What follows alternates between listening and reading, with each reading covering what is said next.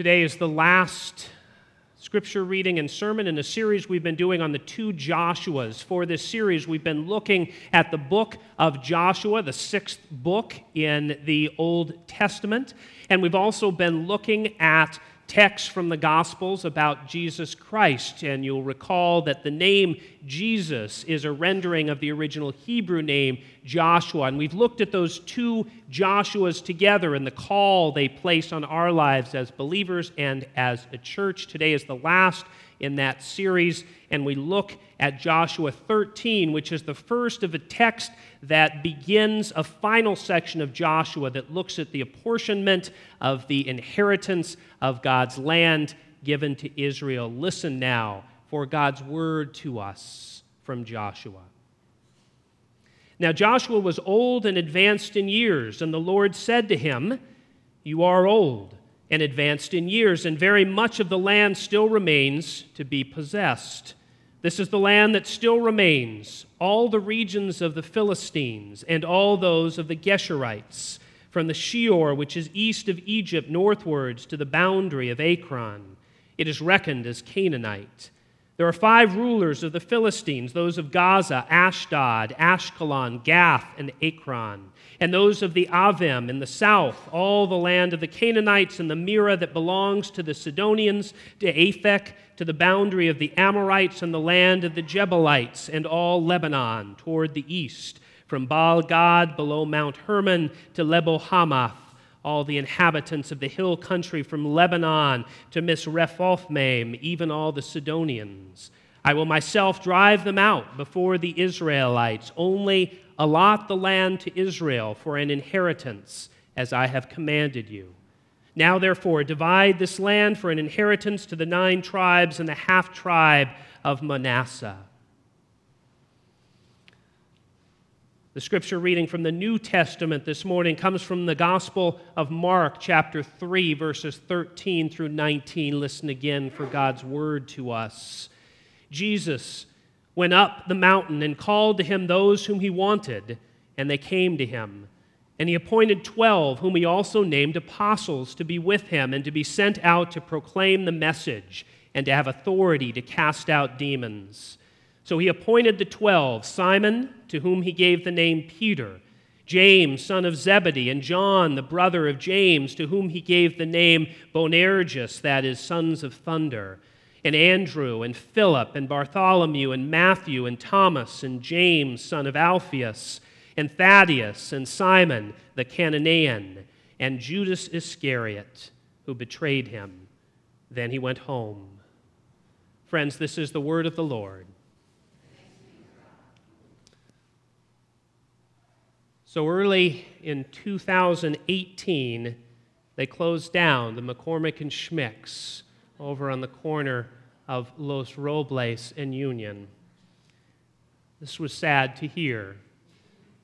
For there on the northwest corner, I had enjoyed many a happy hour evening over the years. For $5, you could get this enormous fish taco platter, a huge hamburger and fries. There were still other options. And back when I was a Fuller Seminary student, I would often go over there. It was one of the low cost dinner options, which as seminary students we were often seeking after.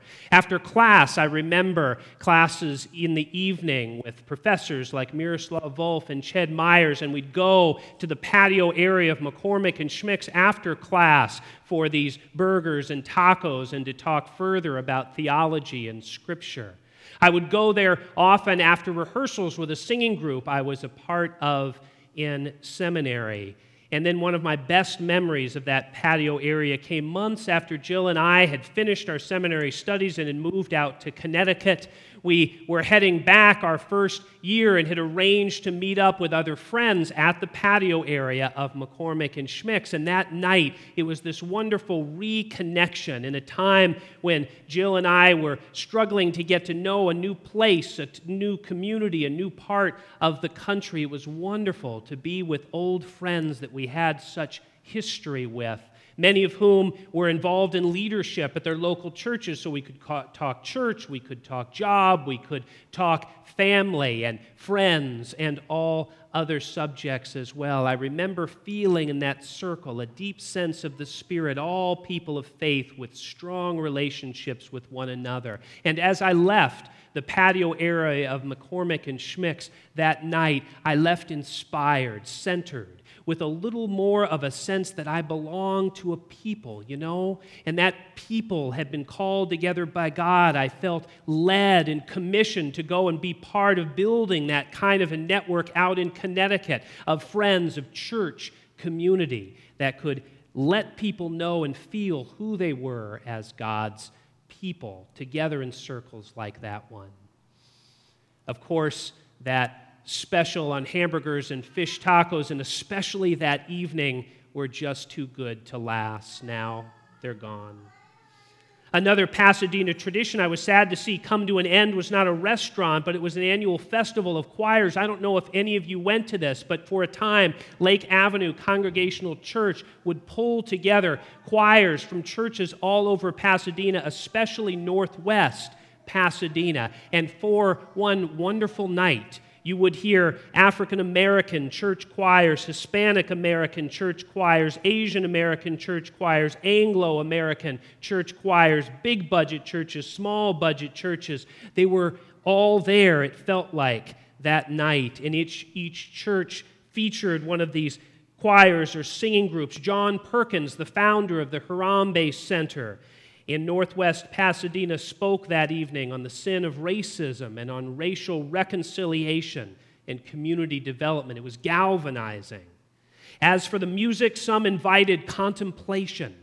Other songs were lively and had us singing and dancing in the aisles. There was a greeting time in the service, and you could feel a sense of kinship with others. And while Lake Avenue hosted it, no single church dominated. In fact, it was so democratic, so eclectic, you just knew, oh, this isn't going to continue. And of course, it didn't. And churches went to operating in parallel universes as we so often do. But for one moment, for one evening, for a period of time, there was this sense of being connected, bound together, and then inspired from that evening to go out and be part of God's work of reconciliation in the world, to be some part of that dream of community for Pasadena.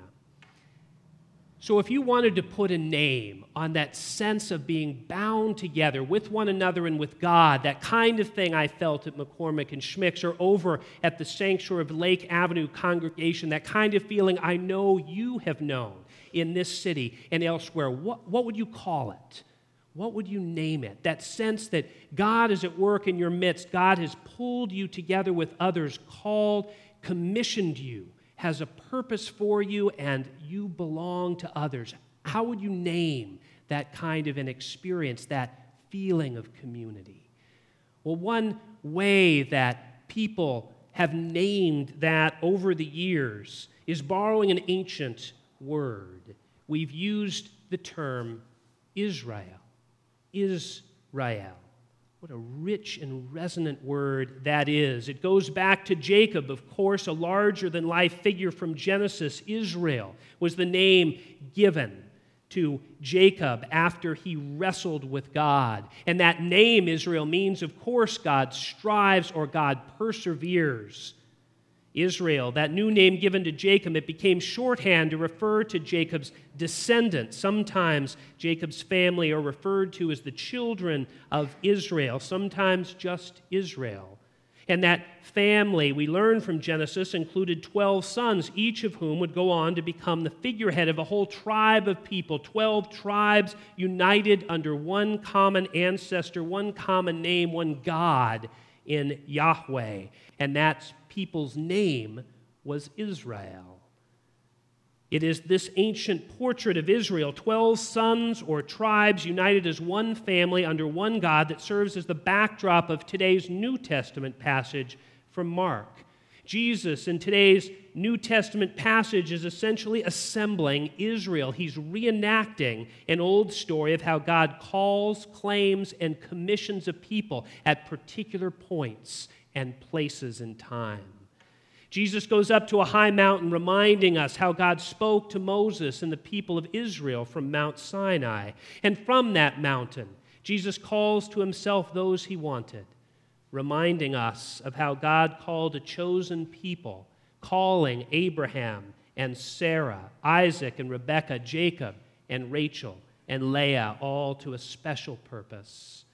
Jesus then appoints 12 who he names apostles, a reenactment of God naming the 12 tribes of Israel. In this morning's text, you might have noticed that only nine and a half tribes of Israel are named. But elsewhere in Joshua, in the land apportionment, and in other places like the Memorial of Stones, all 12 tribes are included and imagined as part of this broad vision of Israel. And Jesus sends out the 12 apostles to proclaim good news and cast out evil. And this reminds us, of course, of God's call to Abraham and Sarah, the grandparents of Israel, to go to the land God would show them and bless all families of the earth, even as they would know God's presence and blessing in the journey. That's the call Jesus issues to the 12. In Jesus, God is calling, claiming, and commissioning Israel. And given texts like this one from Mark, one way Christian disciples have understood our very identity as a people, as the people called, claimed, and commissioned by God, is to name that people as Israel. But there are problems with using the word Israel to describe Christian community today, aren't there? A host of problems. There are problems with my imagining that circle I knew at McCormick and Schmick's or that festival of choirs at Lake Avenue Sanctuary or as some kind of glimpse of Israel. For the word Israel, it can mean so many different things to so many different people. Some, when they hear the very word Israel today, think immediately, what of a modern nation that bears that name? It's a nation founded in 18 or 1948 following a United Nations plan to create separate Arab and Jewish states in the region of Palestine. So many people associate the name Israel with that modern nation state that a resolution was presented by the 2014 General Assembly of the Presbyterian Church USA. And the resolution argued that greater education was needed in the church and in seminaries on the distinction between ancient biblical Israel and the modern state of Israel.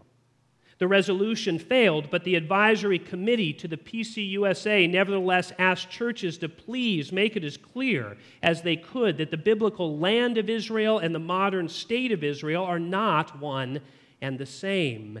That resolution was inspired by Palestinian Christians who experience at checkpoints, whose land loss and whose history of living under occupation by the modern nation of Israel made them long for a stronger distinction. They longed for greater clarity in their larger church that the biblical idea of a community called, claimed, and commissioned by God could be distinguished from a modern state from which they had experienced oppression. But another problem we find with using the term Israel today to refer to the community Jesus forms in Mark 3 is that our Jewish friends associate the term so deeply with their own heritage, history, and identity. And we yearn to be sensitive and respectful of that, especially, especially given the awful history of anti Semitism, the horrors of the Holocaust, and the Jewish experience of persecution. As thoughtful Christians, we need to be careful of appropriating a term so connected in Jewish consciousness with their distinct identity, heritage, and history. And so we find Israel a challenging term to employ, sensitive as we yearn to be both to modern Palestinians and modern members of the Jewish community. And let's be honest, there are yet further problems with using the term Israel for Christian community, especially. Some problems that may even signal to many the death knell of that term for us. The problem emerges not from modern geopolitical tensions, it emerges rather from the book of Joshua. Winsome as we might find the notion of Israel as, as it is portrayed in the call of Abraham and Sarah, or as it refers in Exodus to the people God liberates from slavery, or as it refers in Leviticus and Deuteronomy to a people God commanded to practice justice and live out love towards God and their neighbor, we then get to Joshua. Lord, have mercy. Oh, Joshua. And we read in this book of ancient Israel's invasion of Canaan. We read of their destruction of Jericho and Ai and of all the inhabitants and of Israel taking land on which other people lived. And we wonder if this is Scripture's portrayal of Israel, how can we possibly use the term to speak of Jesus and the community he creates? Wasn't Jesus about good news to the poor, liberation to the captive, sight to the blind. But, friends, in this, the final sermon in the Joshua series, I invite you to consider another way to read the book of Joshua in its entirety in texts like Joshua 13 specifically. I invite you to consider the notion of Israel not simply as a people or as a place, a nation or a family, but think, if you would, this morning of Israel as an idea the idea of a people called, claimed, and commissioned by God. Think of Israel as an idea God repeatedly brings to concrete, embodied expression. And sometimes when God plants Israel, it blossoms and beautiful fruit emerges. Other times it grows to become a mixed bag of beautiful blooms and of weeds. Other times it's planted and gets so corrupted by sin, it's hard to see God's original hand in it at all. But imagine that the relentless God we serve doesn't stop planting from back in the days of Jacob through to our day. Imagine the forces of Israel invading the land of Canaan as the invasion of an idea a notion that one God, Yahweh, truly rules over heaven and earth. And imagine this notion, Yahwehism, challenging all kings and principalities and powers that want to harness wealth and power for themselves. Imagine an idea that God yearns for people not to be enslaved as a people were in Egypt under Pharaoh. But God desires instead their liberation, their thriving, that God is active in the world, bringing precisely this about. Sociological, anthropological, and historical studies have found a prevailing pattern of social organization back in this area of Canaan, imagined broadly in the times of the book of Joshua. Canaan had been dominated by city states, we note, and their kings, priests, warriors, and managers lived in relative luxury, while peasants and indentured workers tilled the land, tended the flocks to produce food. And they faced heavy taxation, forced labor, and military service. You recall in the book of 1 Samuel, it is precisely such conditions that Samuel warns the people of Israel about. He said they were certain to emerge if Israel took the example of surrounding peoples and were to anoint a human king. He would tax them, conscript their children, and maximize his own wealth. Samuel's warning we believe had strong parallels to the social conditions of life in city states of Canaan in the times of Joshua, city states that are embodied especially in that grand mythical space of Jericho. But then the idea infiltrates the land of Canaan, and people like Rahab, the Canaanite prostitute, and her family in Jericho were taken by it. What if one God, and not the king of Jericho, truly ruled? And what if that God cared deeply about justice for all people and had in mind a portrait of community more connected to sharing wealth and power than seeing it concentrated in the hands of a few? Rahab and her kinship circle were taken by this notion and became part, we read, of Israel. Achan, on the other hand, though he was a so called Israelite, hoarded gold and silver and other luxuries meant for God and for others, and for this he was deemed no longer part of this idea, this people called Israel. In today's passage, five rulers of the Philistines are mentioned. In the passage we looked at last week, five kings of the Amorites are the instigators of conflict. What if what invaded Canaan was not primarily a military force, but a notion of God filled, God empowered, God bound community? And the, uh, this idea destroyed not the Canaanites as a people, but the kings of the Canaanites? What if it destroyed the notion of oppressive city states held under kings and of the religious practices associated with them, like we read in other sections of the Bible temple prostitution and human sacrifice? What if some of those who became part of the new God filled, God commissioned community were peoples precisely like Rahab and her family, or people like the Gibeonites with whom Israel made an alliance? What if we are seeing a notion invade the Middle East at this time, presented with bold military imagery?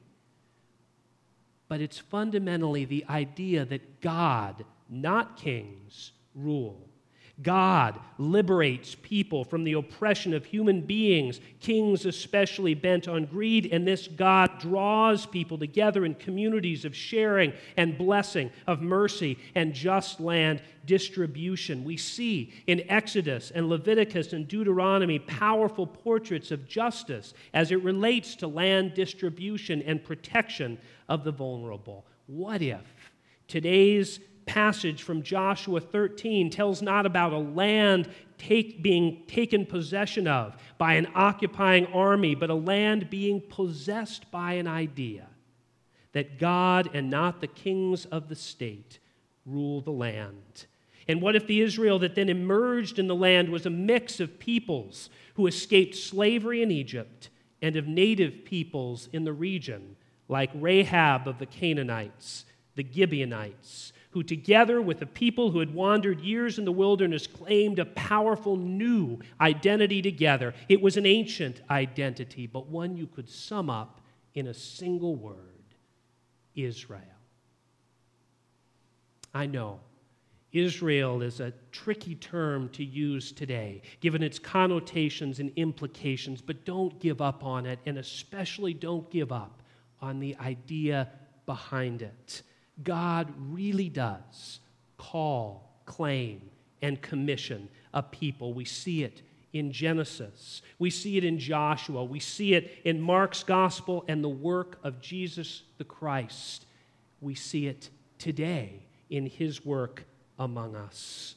We see it in our day. Haven't, haven't you seen it? Haven't you at least caught glimpses of this God called, commissioned, and sent community we call Israel. I saw it last month as representatives from Knox and representatives from Iglesia del Pacto gathered in Eagle Rock to share in English and Spanish stories from our individual family histories. We reflected theologically on the biblical call to advocate for the immigrant and consider ways to embody that dream together. I suspect I'll see it this Tuesday as the session, that is Knox's board, meets to listen for and respond to God's call on our congregation as it relates to our budget. But I've especially enjoyed seeing it at gatherings this past year, not at McCormick and Schmick's, for they are sadly no more. But you know, we do have Lucky Baldwins on Colorado, the one near Allen. Forget the one in Old Town, it's the one on Colorado.